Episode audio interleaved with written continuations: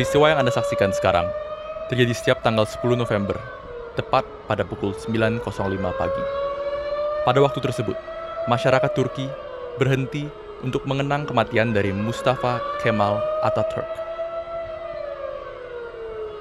Ataturk, yang berarti Bapak Bangsa Turki, merupakan julukan yang disematkan masyarakat Turki pada Mustafa Kemal akan jasanya dalam mendirikan republik tersebut. Namun, Mustafa Kemal Ataturk juga dikenal akan hal-hal lain. Bagi sebagian orang, dia dianggap paling bertanggung jawab akan runtuhnya Kesultanan Ottoman. Bahkan, seorang diktator yang kejam. Lalu, siapakah sebenarnya Mustafa Kemal Ataturk?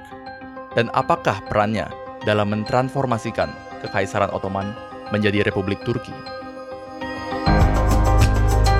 the days when it was known as Constantinople, it was governed by a sultan, but Kemal Ataturk changed the old order. From the flickering embers of a dying empire, he rekindled the flame of a state that has once again found its place among the nations.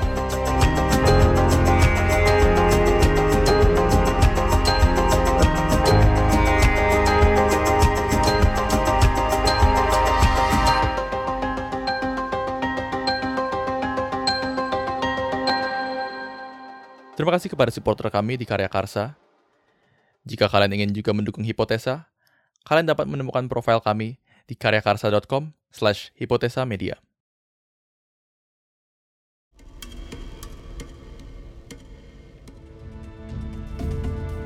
Dalam puncak kekuasaannya, wilayah Kekaisaran Ottoman terbentang dari tiga benua, yakni Eropa, Asia, dan Afrika Utara.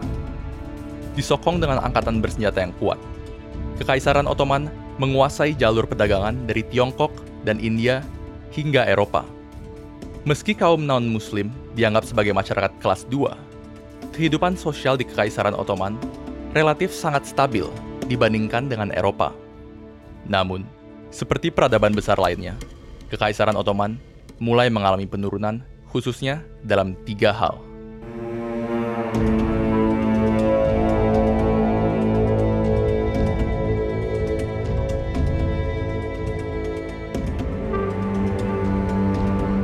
Biasanya, banyak kerajaan Eropa yang bergantung pada jalur perdagangan yang melewati wilayah Kekaisaran Ottoman. Namun seiring berjalannya dengan waktu, kerajaan-kerajaan Eropa tersebut hendak mengurangi ketergantungan ini. Alhasil, tidak ada lagi pilihan bagi mereka selain mengembangkan teknologi-teknologi baru serta mencari rute perdagangan alternatif. Alhasil, teknologi kompas, cross staff, dan perkapalan pun lebih gencar dikembangkan di dunia barat dibandingkan di Kekaisaran Ottoman. Perlahan-lahan, Kekaisaran Ottoman mulai kehilangan signifikansinya ketika bangsa-bangsa dapat berdagang langsung melalui Samudra Hindia. Penemuan benua Amerika pun semakin menguatkan ekspansi bangsa-bangsa Eropa. Ketika Kekaisaran Ottoman ingin turut menguasai Samudra Hindia dan Atlantik, upaya tersebut digagalkan oleh Angkatan Laut Eropa yang jauh lebih maju seperti Portugal dan Spanyol.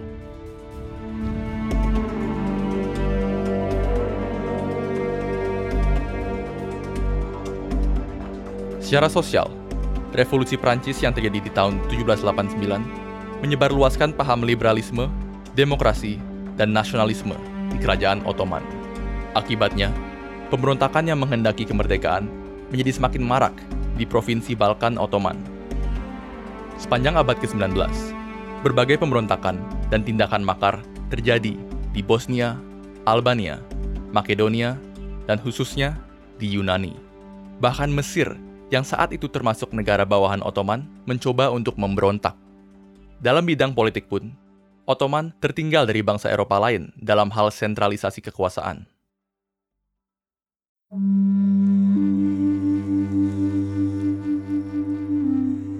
Dengan demikian, otoritas sultan menjadi semakin tergerus. Kekaisaran Ottoman tidak tinggal diam. Semenjak akhir abad ke-18, berbagai operasi reformasi diberlangsungkan, khususnya dalam modernisasi militer. Tak jarang Sultan Ottoman mengundang penasehat militer asing untuk melatih militer Ottoman. Di saat yang sama, Sultan juga sering mengirim perwira-perwira terbaiknya untuk menimba ilmu di kedua negara tersebut. Ironisnya, hal ini justru semakin menyebarluaskan filsafat-filsafat barat khususnya di tubuh militer Ottoman. Sebagian dari mereka kemudian membentuk organisasi bawah tanah bernama Komite untuk Persatuan dan Progres. Namun, kemudian dikenal sebagai Turki Muda.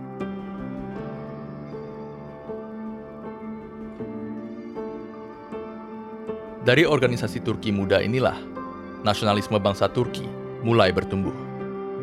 Pada tahun 1908, kelompok Turki Muda melakukan revolusi dan mengubah Kekaisaran Ottoman menjadi monarki konstitusional. Namun, kemajuan yang diimpikan Turki Muda masih jauh dari kenyataan. Di bawah pimpinan tiga jenderal, yakni Talat Pasha, Jamal Pasha, dan Enver Pasha, otoritarianisme dari militer justru semakin merebak. Selain itu, proses turkifikasi di kekaisaran yang semulanya multikultural semakin meningkat. Terinspirasi dari Jerman, ketiga perwira tersebut memimpikan kejayaan bangsa Turki. Namun, di tahun 1914, mereka melakukan suatu kesalahan yang sangat fatal. Tanpa sepengetahuan sebagian besar kabinet, Enver Pasha melibatkan Kekaisaran Ottoman di Perang Dunia I sebagai sekutu dari Jerman.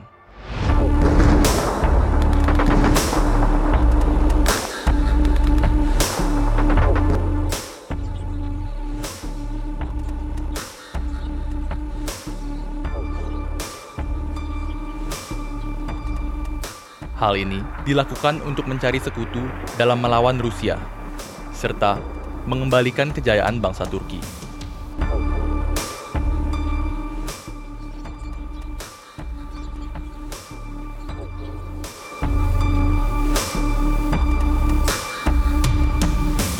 Enver tentu merasa bahwa kekuatan tengah akan memenangkan Perang Dunia I. Dan tentu hal ini terbukti salah. Di tahun 1916, militer Ottoman memiliki kekuatan sebesar 800.000 orang. Pada akhir Perang Dunia I, jumlah itu menjadi hanya tinggal 100.000 orang. Jauh dari kejayaan, Kekaisaran Ottoman justru semakin terpuruk akibat peperangan ini.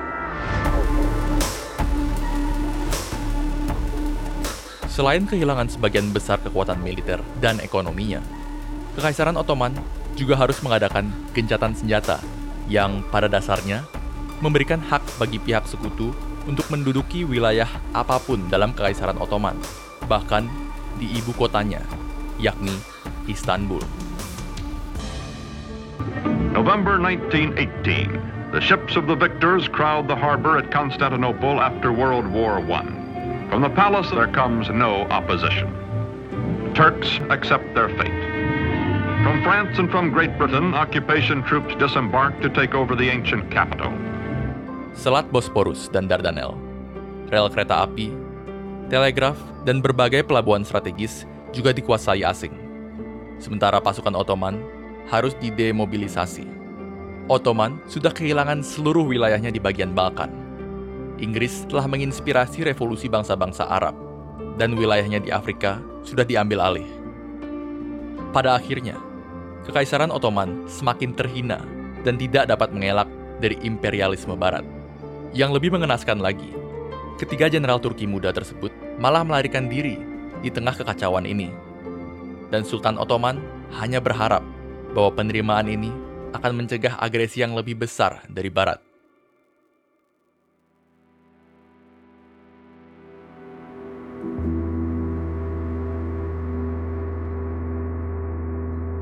Dan ketika harapan bagi Kekaisaran Ottoman seakan-akan mulai redup, ada seorang perwira yang tidak mau menyerah begitu saja. Dan perwira inilah yang bernama Mustafa Kemal.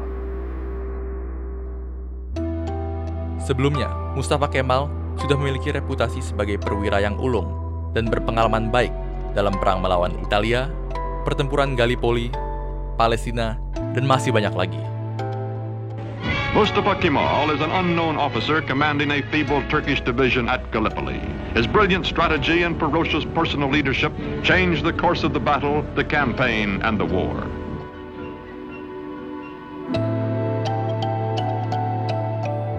Baginya, kekalahan ini adalah bukti bahwa Kekaisaran Ottoman tidak akan selamat untuk waktu yang lama lagi, dan perubahan radikal harus segera datang. The defeat of the Central Powers by the Allies brings the end of the old Ottoman Empire. It is carved away, leaving only Turkey proper, which, with leadership, may become a nation.